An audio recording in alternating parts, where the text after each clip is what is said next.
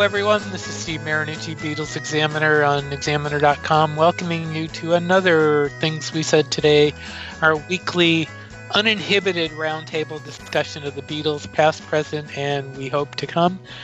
Let me uh, first introduce uh, my four fearless co hosts. Uh, out in the Pennsylvania area, we have the executive editor of Beatle Fan Magazine, Mr. Al Sussman. Good evening, Al. Hey, Steve. Hello there, everybody. And halfway up the New England coast, uh, we have the host of the Beatles show, Every Little Thing, Mr. Ken Michaels. Hello, Ken. Hi, Steve. Hi, everybody. And up in Maine, uh, even though he doesn't want to admit it, he's in Red Sox country. Um, our musicologist and Beatle author, Mr. Alan Kozinn. Hello, Alan. Hey, Steve. Hello, everyone. Go Yankees. I, I can't. I'm sorry. I can't resist doing that stuff, especially especially as a Red Sox fan. Although the Red Sox started out really badly, so you should be happy there. Right. So, well, I think the Yankees right. may be doing even worse, but yeah, they, uh, yeah, both teams, even and the Giants are not doing very well either at this moment. But anyway, it's early. Today we're going to we're going to kind of shuffle through a couple of topics. Um, the first thing we're going to talk about, obviously, are the three. Uh, musicians we we've lost in the past week as of the day we're doing this, which is the 25th. The big one, obviously, is Prince that shocked the living daylights out of everybody. And there was also uh, guitarist Lonnie Mack, and today or last night actually, it today or last night? Uh, Billy Paul, who did Me and Mrs. Jones. Let's start with Prince. Uh, I'm gonna let me start the discussion because I was online when the first notes uh, when people started passing around TMZ links, and I have to admit I I, po- uh, I posted something at the time and I said, if this is a punk, this is the biggest punk of all time because I was really crossing my fingers hoping that they had been completely fooled, and sadly that's not the case. But I was, uh, I mean, it's like Michael Jackson, and of course at this stage where we are now, we don't know the results of the autopsy, although we've been hearing some things about uh, about drugs. Although the I know several stories that I'd heard after the day after he died saying he never took anything. So I don't know, but you know, but it's really it, it's just so sad that to lose a talent like that. And there's no question. You know, I mean, none of us are going to argue that this man was not talented. He was, and and I watched that Rock and Roll Hall of Fame video uh, and and read the Rolling Stone story, which blew my mind because Olivia almost didn't let him play. That freaked me out. I could not believe that she would actually, because the reason was because he didn't know George, but she let but she was persuaded to let him in, and God, he gave the performance of his life. I mean, that was just astounding. Go ahead. Did Jack. you get the impression that, that maybe Danny argued on his behalf? Because if you look at the, Hmm. the clip, which is out on YouTube, the interaction just in terms of eye contact between Danny and Prince is, is actually Hmm. pretty interesting. Yeah, no, I, I agree with you. I agree with you. I think I think Danny, the Rolling Stone story. Did you read that? It didn't say. I don't think that Danny argued it. It, but it said she was persuaded, and I, and he he did have a comment, I guess, after it was over. Uh, uh, but you could see him smiling all the way through it. He was just Yeah. he was he was extremely happy, and there's no yeah. I have no no doubt that he was one of the reasons that uh, she got. Uh, persuaded to allow that. But boy, that was just that was amazing, absolutely amazing. She probably Yeah. wanted it to be more like the concert for George, where everybody on stage were really friends of George, Mm-hmm. and that would have meant more to him. And and she probably wanted that approach. That's what I'm guessing here. Yeah. And since there's no real connection between Prince and George, you know, with the Beatles for the most part, you know, I can understand her feeling that way. Yeah. It's kind of like what we've talked about before when it when we've discussed tribute concerts here. There are shows like the concert for George, which is emotionally draining, not just because the the performances are so wonderful, but they're all people who meant something to George. Sure. Whereas um, you, you take something like George Fest, which is great in its own way, which just came out recently, but a lot of those artists are new artists of today that George didn't even know. So I could understand Olivia's uh, approach or, or what she was thinking at the time. But yeah, you watched that performance, and I remember back then when we first saw it, we were all blown away, and Mhm. everybody was talking about Prince. Yeah. You know, Mhm. but um, it was nice to have Tom Petty uh, sing the song Mhm. while my guitar gently weeps, along with Jeff Lynne. And I had forgotten that Steve Winwood was on on the uh, performance Mhm. too, on keyboards too, and Danny. Uh, it, it's interesting that um, you know of the the comments that have come from you know sort of the Beatle the Beatle camp, the you know the tribute uh, statements uh, to Prince. Uh, the one that seems to be the most heartfelt came from uh, from Sean Lennon. Which makes sense because Sean is, you know, part of the, you know, the generation that really was turned on by Prince, and Right. plus the fact that uh, you know apparently they were they were friends, and at least according to Sean, uh, it was Prince who got him to stop smoking, which is quite a thing when you consider that his father smoked chain smoked right up to the night of his death and uh, and Yoko was also a smoker I don't know whether she's ever given it up or not but uh, but the fact that that Sean was able to uh, to give it up at at the urging of Prince is uh, is really something, and uh, his his comments were very very heartfelt. So you know it's um, uh, and and Danny's as well. hmm Yeah, I, know. I was, uh, I was, that was, that was surprising. Yeah, I, uh, it was, it was, uh, it was interesting. Anybody else want to say anything there? Uh, I mean, that was, as as we've been saying throughout this entire year, it's been a brutal year Really. Oh, for yeah. all the musicians that have died. But you know, in, in a way, this is similar with David Bowie, where we didn't know what was going on. Yeah. And um, I'm really feeling for well everyone who who was affected by these musicians of the past year, but in particular Sean, because Sean had a relationship with Bowie too, you Mhm. know, Yeah. and uh, and and loved his music. So in fact, he was there at um, the first Bowie tribute in New York City. He performed Mhm. um, on stage. So between Bowie and now Prince, Sean's really got to be feeling it. Sure. So I was, uh, I was quite, I was quite surprised because when I looked up, uh, when I went looking up, you know, Twitter comments that night and saw Sean's series, I was like, oh my god, really? Mhm. I was, Yeah. I, that was amazing. Um, Julian's didn't pop up until the next day, which was, which, um, and so, but, um, yeah, I mean, that was just, that was just wild. Uh, it really was.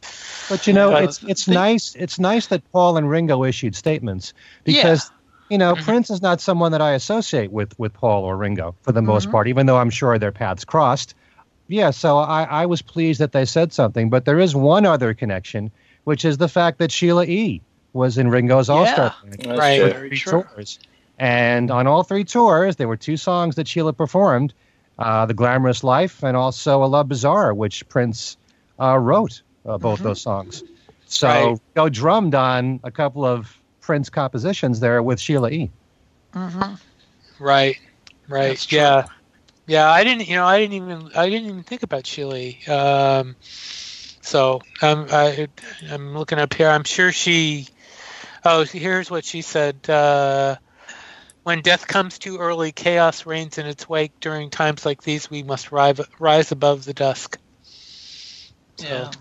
Hmm. Indeed. yeah. She. So. And it does seem it, it does seem that the you know the the the musical luminaries that we've lost in you know just the spade of uh, the span of what four months are all for the most part are are ones who really kind of push the envelope you know bowie prince uh, maurice white of earth wind and fire keith Oh, yeah. emerson even Right. you know even e, even Glenn Frey who was a you know kind of a pioneer of country rock I mean you know the the the current country music owes a hell of a lot to the Eagles mhm. Sure do. so yeah so they And- and- uh, and and and you know I hate to to sound morbid, but the year has just begun. Somehow. yeah I mean it's only yeah And- really, exactly and you know and most of, unfortunately most of these people that have died are older, and it's gonna it's gonna happen. And I don't even want to think about it. And I'm sure a lot of people listening don't want to think about it. But I mean, the time will, will come, and God help us when it does. Um, Well, you know, you know it's uh, you know it's especially you know especially for performers they they they do seem to reach you know their 60s and 70s and one thing or another happens. Yeah know, i didn't uh, i didn't i didn't think he was that old. I when they said 58 i was surprised. I i didn't think he was that he never looked that old. Right. he never acted he never acted that old let's put it that way. Mhm. So, um, let's talk a little bit about um, Lonnie Mack um, and Billy Paul, um, both of whom also died, and for very, you know, for for fewer people, obviously, they had uh, some, you know, influence and some, you know, they they uh, their music meant uh, something to them. Uh, I have somewhere in my collection the uh, the vinyl uh, Lonnie Mack album from the 50s that uh, and he was a great guitarist. I, I think I I played his version of Memphis which he recorded at a session for somebody else and they released it after and it's it's a great cover of the Chuck Berry song. Um, Sure, it was but, a hit. uh, it was a hit. Really, I think it was during the summer of '63. So it was that you know that last summer before uh, before Beatlemania hit America. Mhm. And uh, and it's interesting that it's a cover of a song that, that the Beatles themselves covered uh, Mhm. for the B- for the BBC. Yeah, Mhm. he was, and he was a he was a technician on that on that V uh, on, on that V neck guitar. You know, he loved that. yeah, So, but uh, and then Billy Paul, uh, I um, I have to say my.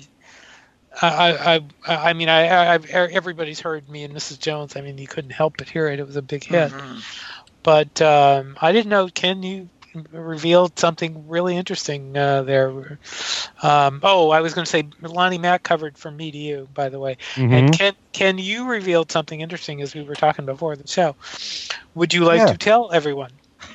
Well, Billy covered "Let Him In," and um, it was released as a single. And in fact, it was not long after the Wing single.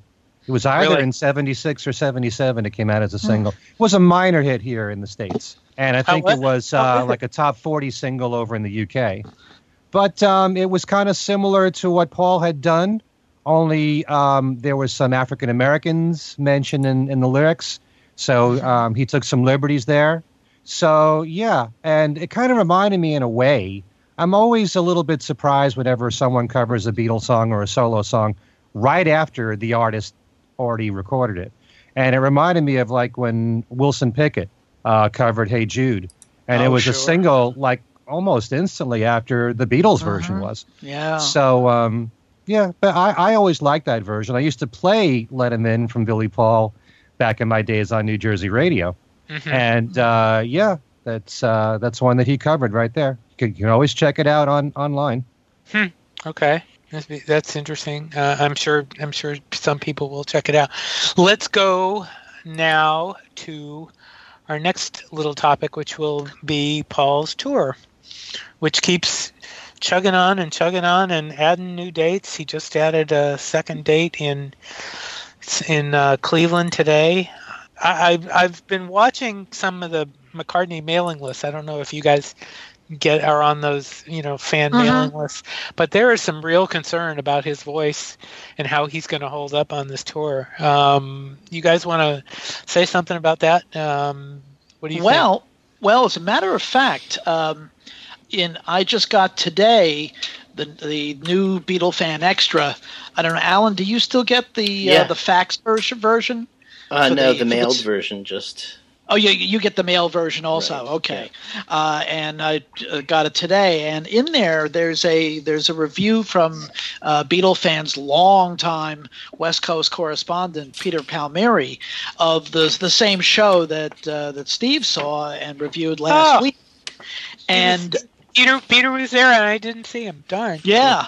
And uh, uh, what's what's interesting is he, he mentioned something that you kind of touched on a little bit last week, and Hmm. that is uh, uh, to quote Peter, he says that in his performance, persona, and uh, and charm, it makes makes you overlook the vocal deficiencies, and in Mhm. that in that way, he he compares it to uh, Elvis in the '70s and to Sinatra in the I guess in the 80s and early 90s Mhm. when you know when it was you know very obvious that they were you know not what they what they had been physically or even uh, maybe even mentally.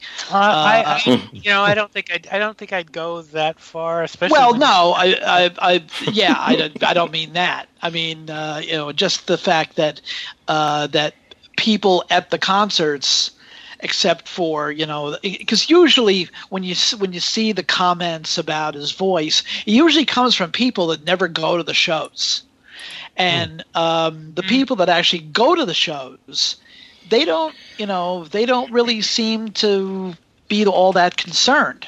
uh, Yeah.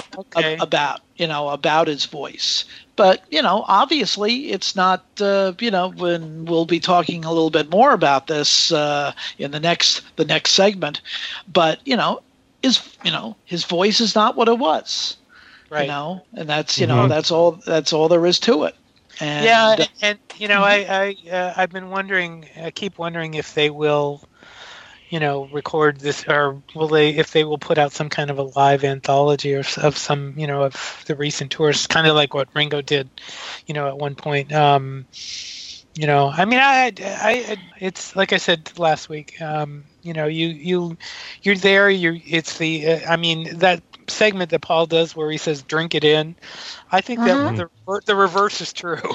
Yeah. the reverse really yeah true. very very, very much know, so and yeah. and and uh, you know, it's hard. It, it's hard for me to say that without sounding like a, you know, like I'm I'm falling apart. You know, screaming and stuff. But I mean, it, you know, I mean, you have to. You, you, you got to give the guy, you know, credit for, you know, what he's what he what he is, what he does. You know, I mean, he doesn't. Uh, you know, uh, make people run away from from this you know, the stage because they hate. You know, they don't want to see what he's doing, or you Mhm. know, he's very enjoyable. That's he's he and he has charm. That's one damn thing that's always that he's always had. You know, that we can't. Sure.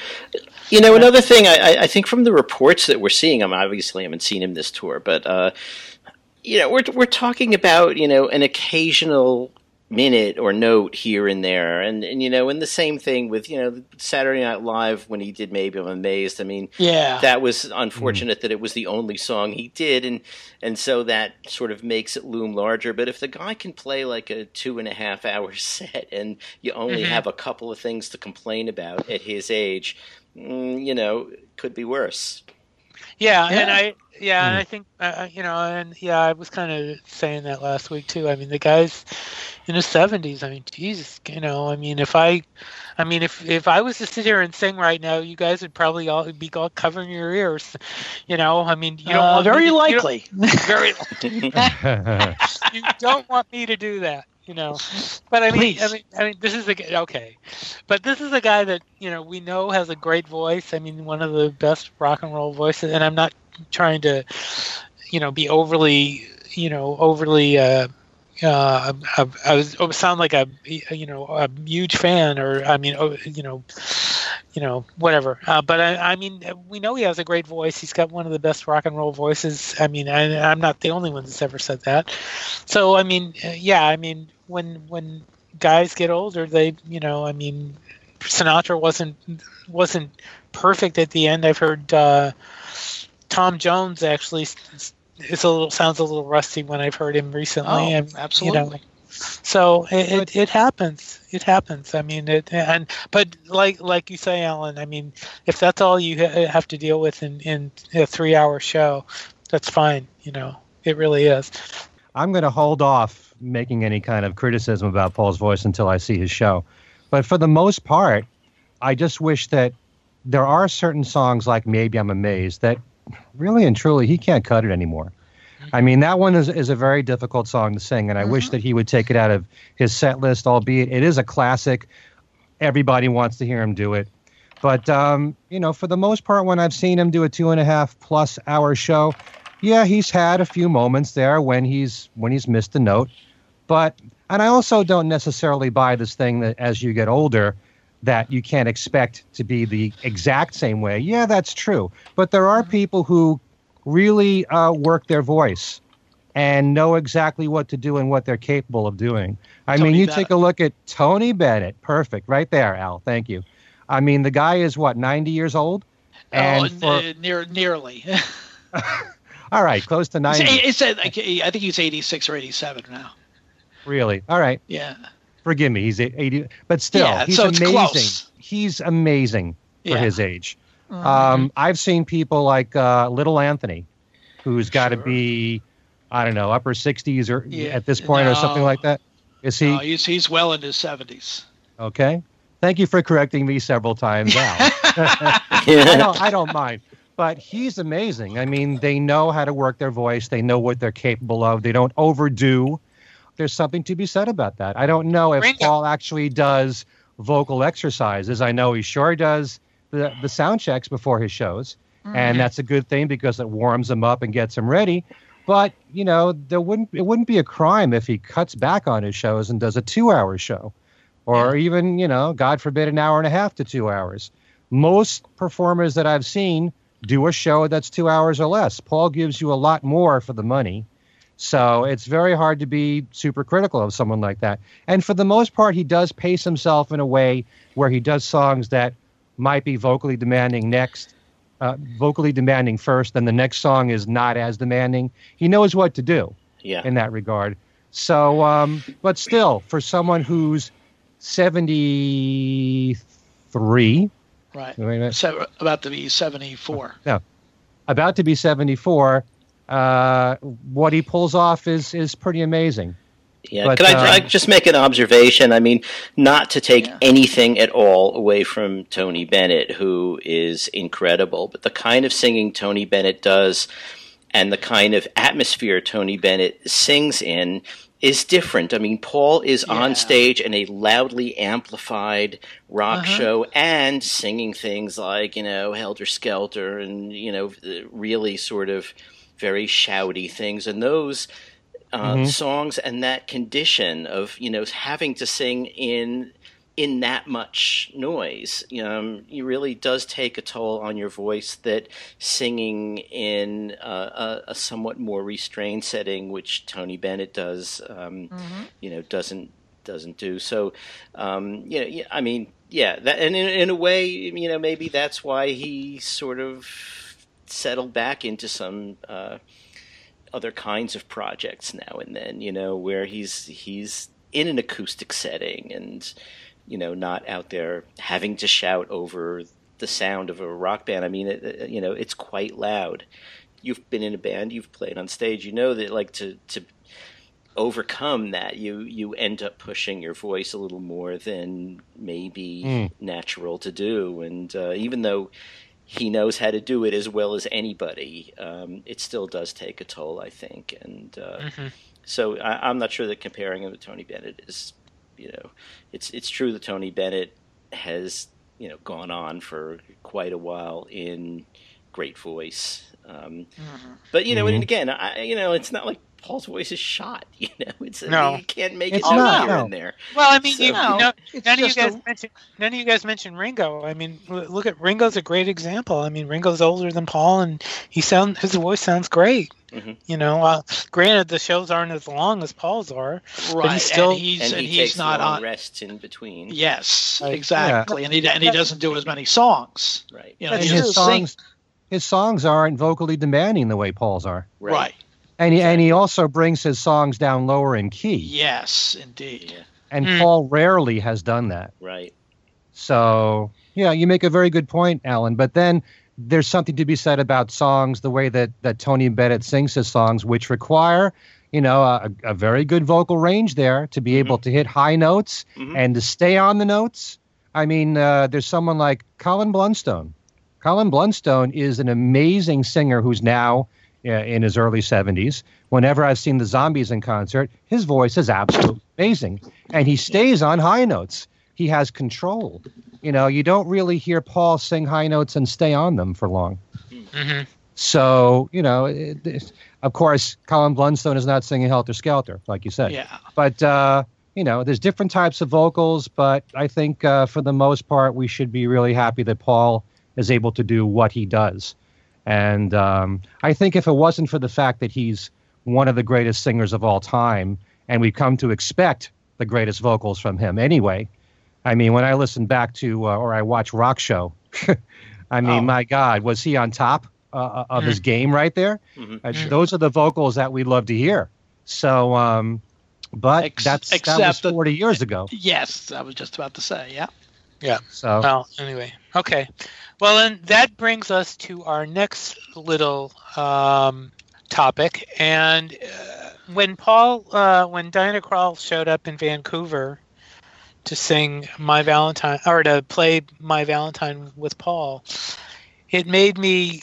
I went back to you know to look at uh, "Kisses on the Bottom" and and um, and I put the album on and I thought, you know, this is interesting because I have to be honest, I haven't really listened to it much since it, you know, since uh, uh, I stopped listening to it right after it came out, and I'm I was wondering how you guys felt about the album, and I'm going to start. Let me start. Uh, well, Ken, I'm going to start with you. Um, how do you feel about Kisses on the Bottom now, as opposed to when it came out? I love the album a lot. I love most of all the production behind it, the arrangements of the songs. Um, I love the fact that he's doing something like this. The only problem, I have a couple of problems with the album, which is I wish that Paul didn't do so many songs in his softer voice. I do like the softer approach, what he calls his littler voice, but I think there are too many times when he used it. And there's nothing wrong with certain songs to do that on. In fact, he's done that in other times in his solo career, and even in the Beatles. I think when he when he sang "I Will," for example, that's a very softer delivery in his vocals. So when I hear him do that kind of thing on "Kisses on the Bottom," it takes me to songs a song like that. But at the same time, you know, I wish that uh, because I still think that many of these songs he can do in his his ordinary range, his his vocal range.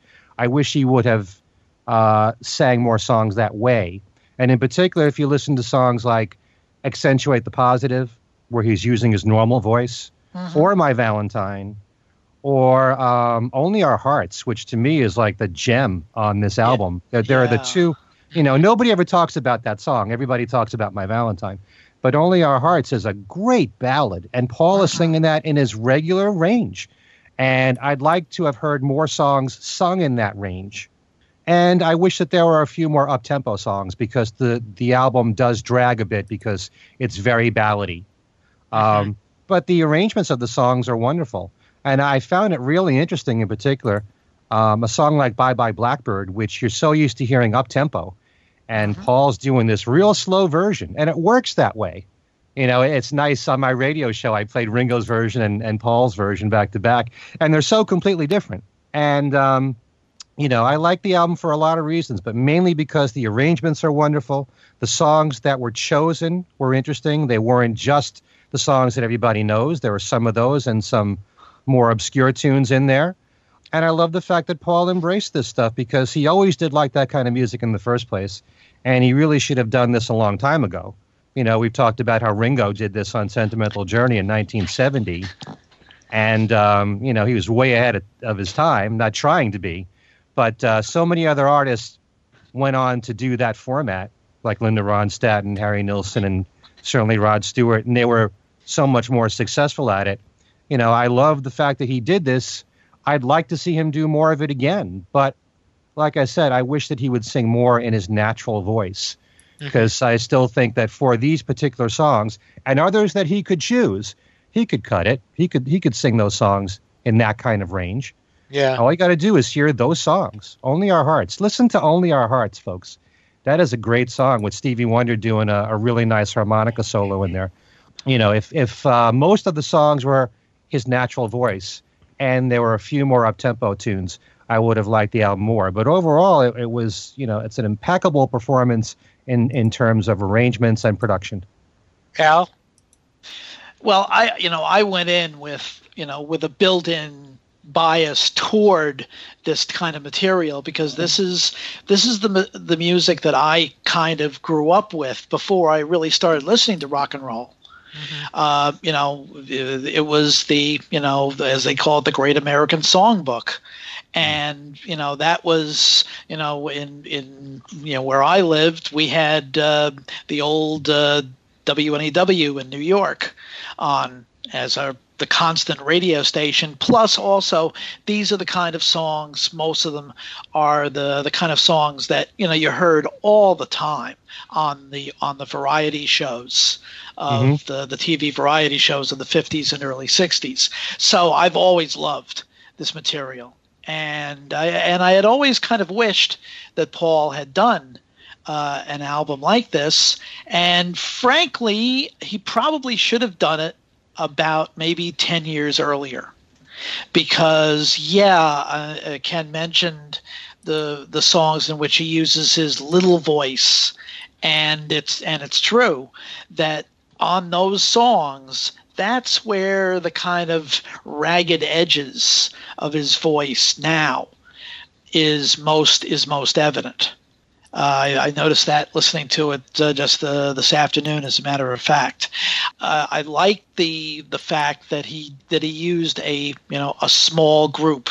That it wasn't. I, I I had a feeling that if he if this album had been produced by George Martin, uh, he might have surrounded Paul with more of a you know more of an orchestral uh, landscape, mm. musical musical landscape, much in the way that uh, Nelson Riddle did with with Linda Ronstadt, Gordon Jenkins did with Harry Nilsson, mm. um, and and Rod Stewart on had in, on all of those those standard albums that he did.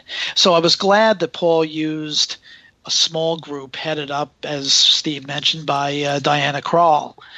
And the and the material, as as Ken said, uh, a lot of these are songs that you know not everybody's going to know. I mean, the Inchworm. The only people that would know the Inchworm are people that saw the movie Hans Christian Andersen. Mm for the you know for the most part. Actually, uh, actually, actually, Al, I remember, and I don't know if you guys do. Uh, mm-hmm. Uh, Annette Annette did the song uh, way back when. Um, really? Yeah, I remember. I remember a, record with Annette. Ah, wow. Someone else, someone else that we know, affiliated with Paul, also did the song. Mary oh. Hopkin. Oh, you know, you're right. yeah, that's true. Who are you? Who are you uh, thinking of? Mary Hopkin. Oh, that's right. There we on go. Postcard. That's right. Which yeah. Paul which Paul produced. Yeah. Mm. That's right. So it's a you know it's a it's a nice mixture of you know the standards like always and it's only a paper moon and the glory of love and accentuate the positive and things that are that are lesser that are less known plus the two the two originals my my valentine and, and only our hearts which as ken said is just a is just a wonderful wonderful song mm. so it's an album that uh, that i've i've always really enjoyed just with the caveat that maybe maybe he should have done it 10 years earlier when he you know when he was when the the the the as as Ken said, the quiet voice had didn't have quite the raggedy edges that it that it does now. Can you pinpoint those raggedy edges, like a few songs where you heard it? Yeah, uh, specifically, I'm looking at the uh, home uh, when shadows mm-hmm. fall. Uh, definitely, mm-hmm. Uh, uh, more I cannot wish you. Uh, mm-hmm. Although, although as Paul has said, that's a song that uh, that is very emotional for him. Right. So, so it's possible that the kind of uh, you know vulnerable vocal quality comes from his emotions rather than any vocal raggediness. But um, yeah, that's probably and even accentuate the positive. There's a little a little bit of raggediness on the but just on the edges. Again, it's nothing okay. nothing major. But uh, but I just you know when I when I first listened to it when it first came out, and then particularly today when I was listening to it, I thought, you know, if he had done this maybe ten years before, uh, this would have been you know a real a super album. But that said, it's still a very good one. But if you like his natural voice, like on My Valentine and Only mm-hmm. Our Hearts, don't you think you could have done all the songs on this album that way? Uh, yeah, yeah. I think I think that's probably uh, yeah. I, I I I can't I can't argue with that, but Yeah. you know If- it's possible that he was you know again using the the small the small group setting maybe he felt that the you know the small voice as you call it uh, was um, uh, was more appropriate Hmm. Yeah, I, I think that's I think that's a good I think that's a good uh, um, a very good state, uh, Al. Uh, Alan, Um, yeah, I think I'm going to surprise you guys. Actually, uh oh, uh yeah. oh, yeah. Um, when this came out, I really strongly disliked it, and uh, the distance from there to loving it is a little bit too long for me to have traversed in the past few days. Um, I mean, I listened to the album again the other day for the first time since it came out, really, and you know, listened to it when it came out, and had no reason to go back. But listening to it again, I've got to say, I really kind of liked it. Not loved it, but I, I could I could see what he was doing. I mean, I think that, um, and, and I think we may all agree on this, that the small voice was a very deliberate choice, you know, and, and, and Mhm. probably, yes, because of the small ensemble. The small ensemble was a deliberate choice. I think if he had done it with George Martin, he probably, you know, I, I don't think it would have been just a question of, you know, going into a room and it's what George Martin wants to give you. I think he discusses what he wants, and, and George Mhm. Martin could could well have done a, an album like this. I mean, the band is really really good. I, I I I really liked listening to them. You know, very tight, good arrangements in in, in really most cases, and. Uh, and a, a really good sound. Diana Krall's piano. I mean, you know, who can argue with that? Um, Mhm. and uh, you know, and, and, and, and there were others that stood out too. I mean, the bass playing, uh, Robert Hurst on at least a lot of them. I don't know if all of them. John Pizzarelli guitar. You know, a lot of really good people in this group, and uh, and I kind of, you know, I, I first when I listened to it again. The vocal style bothered me a little, but uh, you know, as I settled into it, I began to think, okay, you know, I mean, he's doing it as if he's in, you know, the Hotel Carlyle and he's taking over the Bobby Short style, you know, right uh, you know, and and uh, it just seemed to make sense to me, and uh, and and I kind of enjoyed it. Um, I, I haven't, generally speaking, enjoyed rock singers doing this stuff, with one early exception, which was Linda Ronstadt, Mm. um, and that was then. This was not a repertory I really knew very much at the time. I mean, I, everybody knows some of these songs, but it just wasn't something I, I listened to particularly. And I got her albums with Nelson Riddle, and I thought, wow, some of these these are great songs. Bewitched, Bothered, and Bewildered. And, you know, yeah Mhm. and I said this to a jazz critic friend of mine who said, Alan, for God's sakes, get some Ella Fitzgerald records. And I got some Ella Fitzgerald records and never listened to the Linda Ronstadt records again.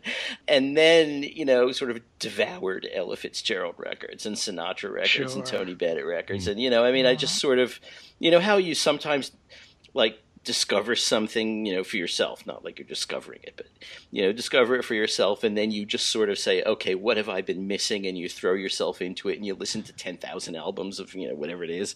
Um, I did that, and uh, and so you know, Rod Stewart doing it mm, didn't do it for me. Um, even Harry Yeah. Nilsson, mm, not much. Uh, really? know, I thought Harry. I thought Harry was good. Actually, it was okay. It was okay, but you know, and I guess that was the way I felt about Paul's album as well when it came out. Plus, the fact that you know what I want from Paul is new songs of his own. You know, whether I'm going to like them or not, or like most of them or not. I mean, I I, I think of him as a songwriter, and so I didn't really want to hear him doing these things, you know, or I think of him a rock, as a rock songwriter. So if Run Devil Run comes out, at least I feel it's in his his his area. But I, you know, what Ken says is true. This was this was the music Paul grew up hearing, and um, it, it's you know something maybe he should have done, maybe should have done a long time ago.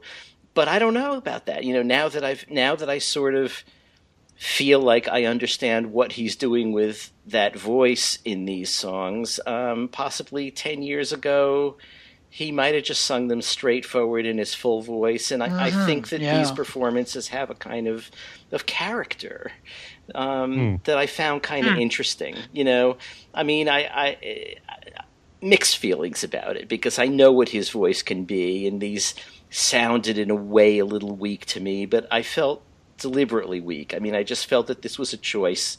This is what he's doing for a reason because because he he feels that you know this is the this is a voice that can do these songs. You hear jazz yeah. singers taking that kind of approach, you know, sometimes. Uh-huh. So yeah. Yeah, you know, in a way, you know, having rethought the whole thing while listening to, you know, both the album and the live version, um, and I think in some cases I like the live versions better. I, I just uh, I, I, just came out on a completely different side than I went in on, and I hmm. also like the extra things on the extended version. Like I think "Baby's Request" totally belongs here. You know, this is right. Uh-huh. it's mm-hmm. it's it's a perfect song for this kind of thing, and it it shows that he can you know he can write in that style, which I guess we knew. But sure. hearing "Baby's Request" yep. in its original format, even though it's the same song. You know, didn't necess- I didn't necessarily think that you know this of the implications that this could be this kind of a a, a jazz setting, and it's perfect for it. So, uh, yeah, you know, I, I enjoyed it actually. Hmm. Not quite love it hmm. yet, but maybe maybe if I hear it another couple of times, I'll get to where Ken is. But um, who knows?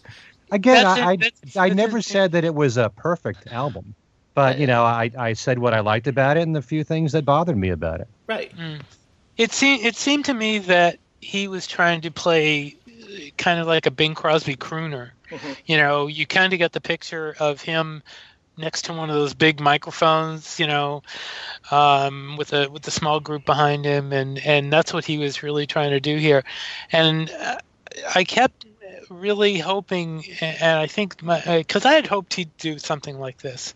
Um, I remember writing something about this a couple years ago, you know, a few years ago before this came out, and hope and and uh, I believe at the time he actually made some kind of a response at some point that you know, but I mean, uh, I uh, you know, this is something I'd always wished he'd do, and I always thought he would do it in kind of a "till there was you" voice, and I th- and I think I think that's what we're all looking for. Uh, we were all looking for, and I think that when it, mm. that didn't that didn't happen, I think we were all kind of a little disappointed. I mean, I think every the surprise just didn't. You know, the the the uh, the crooner voice trying to be Bing Crosby just didn't seem it was so out of character for him and I really wish if he was going to do that, I wouldn't have minded if he had done it on maybe one or two songs, but to do it for the whole album, it just didn't. It, it, it really didn't work as far as I was concerned. I mean, there are some songs I really like. I love I'm going to sit right down and write myself a letter because mm-hmm. it's a mm-hmm. great song, because it's a great song, and he actually adapts that voice, the little voice, to that really well. Paper Moon is another song that I really, really like anyway. Mm-hmm. Um, and so I can, you know, I can handle that. Accentuate the positive just sounds a little too croonish, and that's just, you know, uh, my Valentine is great. I mean, I I'm not going to argue on that one, but I mean, there are so many. It just seems like he was trying to play a role that he really shouldn't have played. That if he had been a little more natural, this would have worked out a lot better. Um, I mean, I love the band. Uh, Diana Krall is um, let me say I, I, think I have just I have all her albums. Um, I love Diana Krall a lot. Uh, I love her music. Um, I also like the fact that Paul did the Christmas song. I thought that was really nice.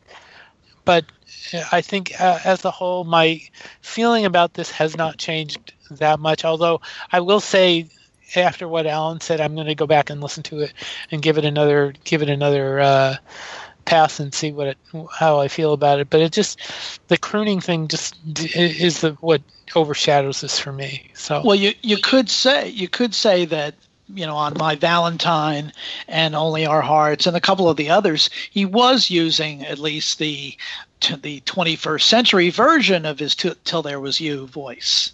Mm-hmm. You Yeah, know, I so, suppose. I suppose. You know, so, uh, uh, but yeah, there are you know there are several several songs where he maybe yeah there may be some overuse of the you know the quote small voice. Yeah, Okay. that's it's kind of interesting how Alan thought that that kind of voice gave the album some character or, or Mm, recording's yeah. character. Two different points of view right there. Yeah. But Right, um, right. An- another song on the album that I really like is "Get Yourself Another Fool," and there you have a perfect example of Paul and his natural voice, and Yes. he sounds natural singing that. But you Mhm. know, Paul throughout his whole career with the Beatles on up, he's he's always written dance hall songs. You know, when I'm 64, Honey Sure. Pie, those songs. Baby's Request is in that same vein. You gave me the answer. Those songs. Sure. Um, so to me, for him to do songs that are meant to croon seems pretty natural to me, even though sometimes he's he's actually made fun of that. He has parodied like Frank Sinatra every now and then. Mhm. Uh-huh. So um, you know, Honey, honey Like pie. Honey Pie is just like Sure. that. So uh, you know, to me, it's just one of the many styles of music that Paul has explored and has done so well. So um, you know, the question is, do you like this this other voice of Paul's? And a, a- good comparison, a good comparison, and it's although they're different styles, is the Russian album, where he does um, the Duke Ellington song, that everybody that he just really turned on its ear. Um, I mean, that was such a uh, you know uh, it was such a great version of "Don't Get Around Much Anymore," and um, you know, I mean, he really didn't the way I, I thought do the same kind of there wasn't the same kind of transformation here although I, I, I acknowledge that we're talking about two different you know uh, genres but Mm-hmm. still if he, he if uh, i mean that uh, arrangement on don't get around much anymore was really g- a genius arrangement as far as i was concerned i really wish there had been the same kind of that with kisses on the bottom and and it's hard for me to it's hard for me to go there it really is but in any you- event uh, You're talking about a rockin' version. Yeah. Which I- he no, wasn't yeah, gonna exactly. he wasn't gonna rock on Kisses on the no, Bottom. no, I, I agree. I, I no, I know that. I'm, and I and I said that. I, I said we're talking about two different genres, but I, at the same time, you know, there are there are things you can do with songs in their element, and he- and I don't feel he did the same thing here. So hmm that's my that's my thinking. I also think uh, Tommy LiPuma has to share some of the some of the um, I don't know if you want to call it blame, but uh, I mean because he was you know he was the producer on this thing. So in any I event, wouldn't I wouldn't blame him. No. I'm very happy that it came out. And in fact, there Yeah, was I'm- an interview. There was an interview that came out um, where Paul and Tommy are together, and Paul's Yes. kind of hinting. He's hinting there may be another one. well, I Uh, yeah, Uh, I, so I, of course, I, that's I- several years ago now, but right. And uh, I mean, but the, the album was a big success. I mean, it, it won a Grammy. So uh, let's. Um, I mean, if he can ever take time off at touring, damn it, what can I what can I say? you know how many people around the world would, would crucify you for saying that? That Well, want to see him? Yeah. Well, see him wait a minute, wait a minute, wait a minute. Except the people in Australia who are really getting upset now because he is not going there. And I, you know, I can't blame him. And I don't, and it, you know, I keep getting, I occasionally get asked questions. Why isn't he coming to Australia? I have no idea. The only thing that I really can think of is the jet lag. I mean, maybe he doesn't want to go through that anymore. Although he goes back and forth between England and the U.S. God, uh, you know, and he's, he's going to be uh, in Japan. Europe. You know, Japan That's right. has a long trip Yeah. too. So. That's true. That's true too. I I have no idea why he doesn't want to go back to uh, Australia, and it's um, I'm crossing my fingers for you guys. Those of you that listen to us down there, we're, we're I'm crossing my fingers. I hope he decides to do it. I really do. Anyway, um, do we still have some time?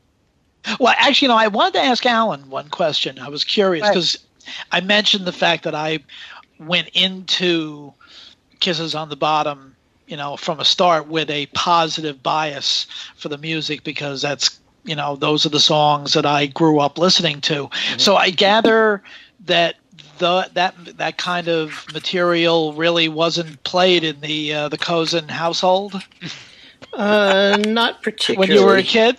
Uh-huh. You know, I don't think so. I mean, if my parents listened to stuff, I generally wasn't there listening to it with them because Oh, okay. I had my own thing. I mean, and I I pretty early had you know a turntable and a stereo set up in my room, which is where I would Uh-huh. go.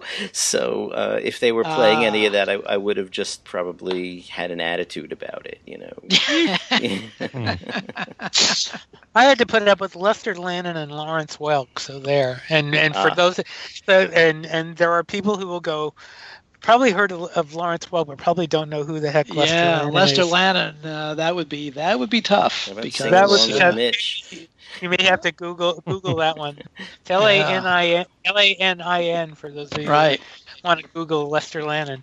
Hmm. But uh, boy, uh, yeah, oh God. And also, just like you, Al, and you, Steve, I was exposed to all this music when I was a little kid.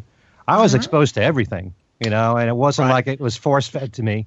I heard Frank Sinatra music growing up since since the womb, you know, and, and Tony Bennett and Rat Pack music and, you know, all the great crooners and Bing Crosby and soundtrack music. And it's just, it, so this stuff is all natural to me. And just like you, Al, I listened to the same radio station in Right. New York City on the AM dial, Mhm. which was Right. WNEW. And so I heard that all the time in the car. Uh, it was just natural to, for me to hear this kind of stuff. So for me, for for Paul to do this, and first of all, it's not even a stretch for Paul to do this. Just to do a whole album of it was the difference, and the Yeah. fact that it's songs that were for the most part covered, except the two originals. So um, it was very natural for me to adapt to this. Didn't take Mhm. any didn't take any effort. nope. Nope. Not at all. And, and you know, and you know what's funny? Um, it's funny how, as you get older, you come back to that music, even if you didn't listen to it when you were a kid, which I did not. You Uh-huh. you end up finding yourself coming back to it, as I as I have. Uh, I'm a, a big Sinatra fan, a big Tony Bennett fan, um, and and I've actually gotten into a lot of soundtracks over the past couple of years, and that's not something that I spent a lot of time listening to when I was uh, in my teens. Believe me. So there we go. We got a couple of minutes left, and I'm going to do a stump the band question for everybody. And here it is. We've been talking uh, ever since George Martin's pa- uh, passing. Uh, everybody's talked about how George Martin was the fifth Beatle. But here's my question: If someone, if the Beatles had expanded, and this is after '64, if the Beatles had expanded to a fifth member, who would you have added? Who would you have added? Jeez. not something I've thought about. They actually Oh, did consider adding Billy Preston, but that's them. Right. You were asking us. Okay. Um, Okay. Hmm.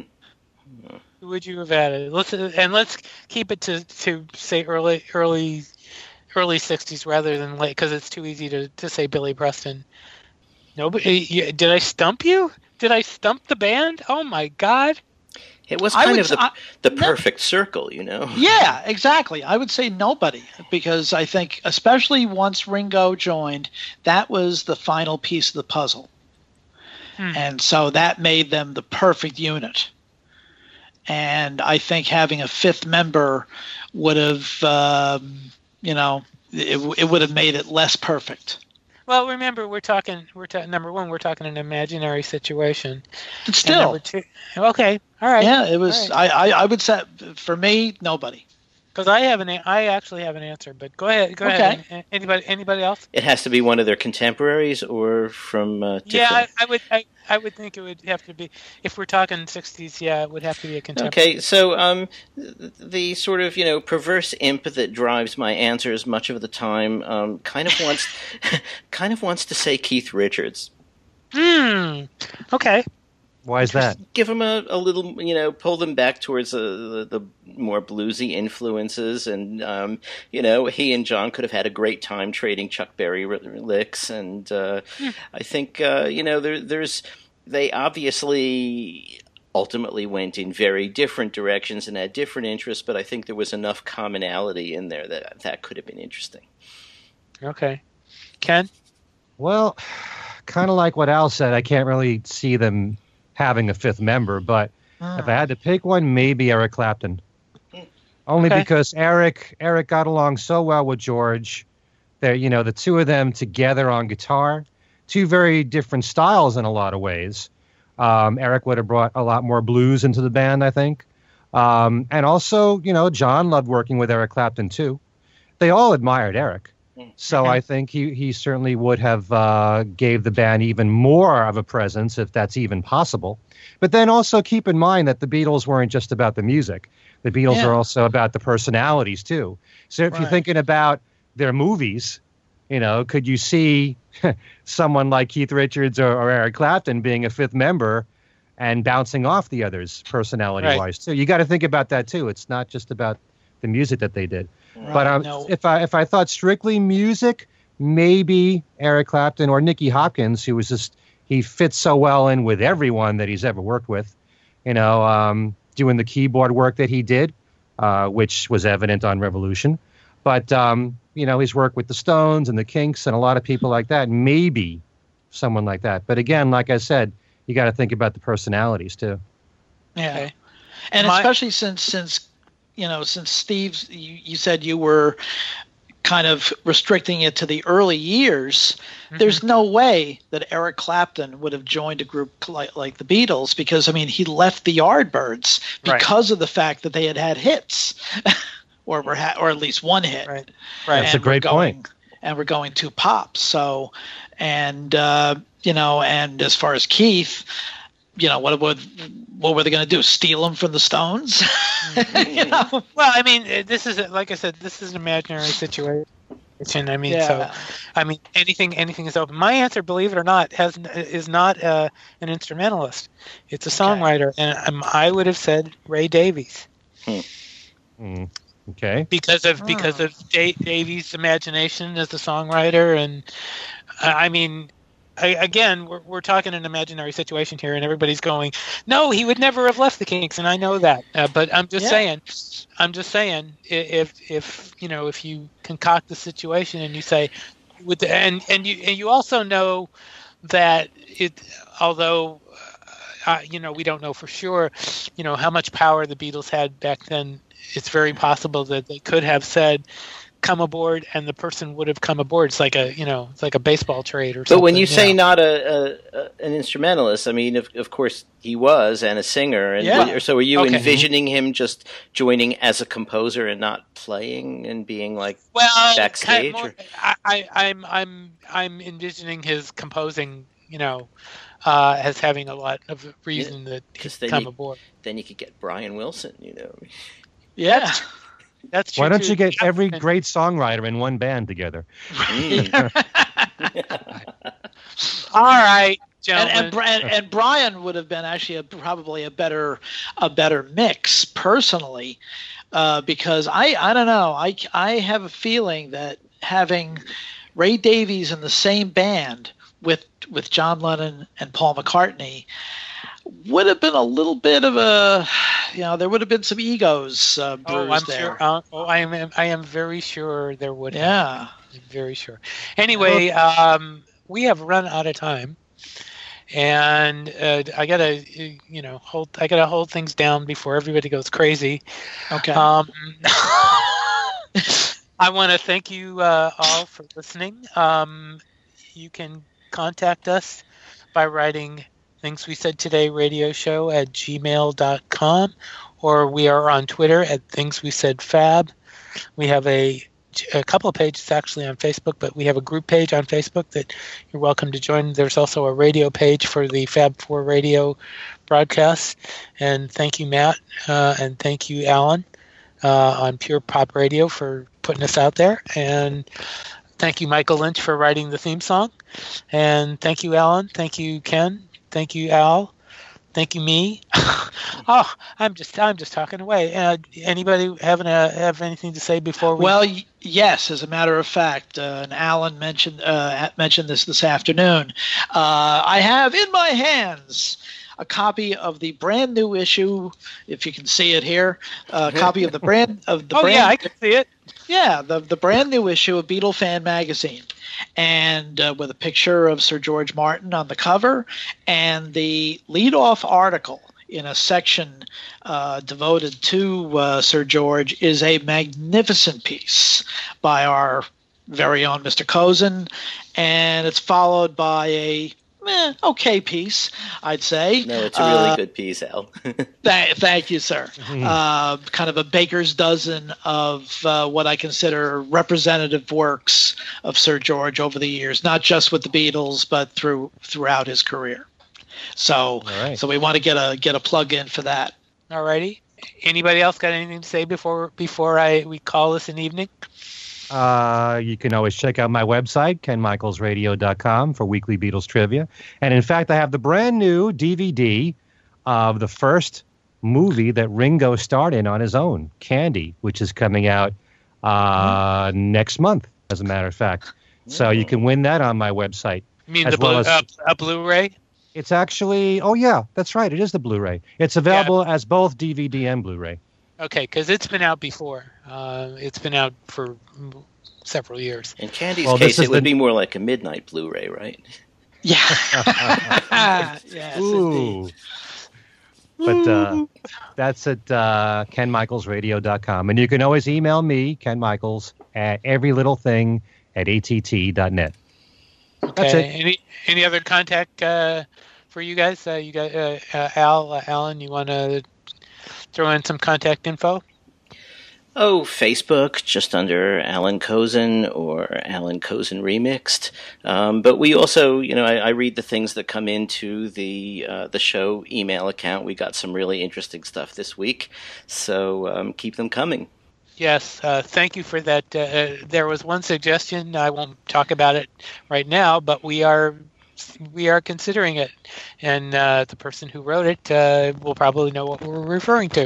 Um, Mr. Sussman, do you got something you wanna you wanna? Uh, uh, other than the brand new issue of Beatlefan magazine, um, which you can get www.beatlefan.com, uh, because all the stores that used to carry it are no longer in business.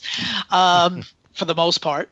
Otherwise, you can contact me on Facebook at Al Sussman or on Twitter at ASUSS49.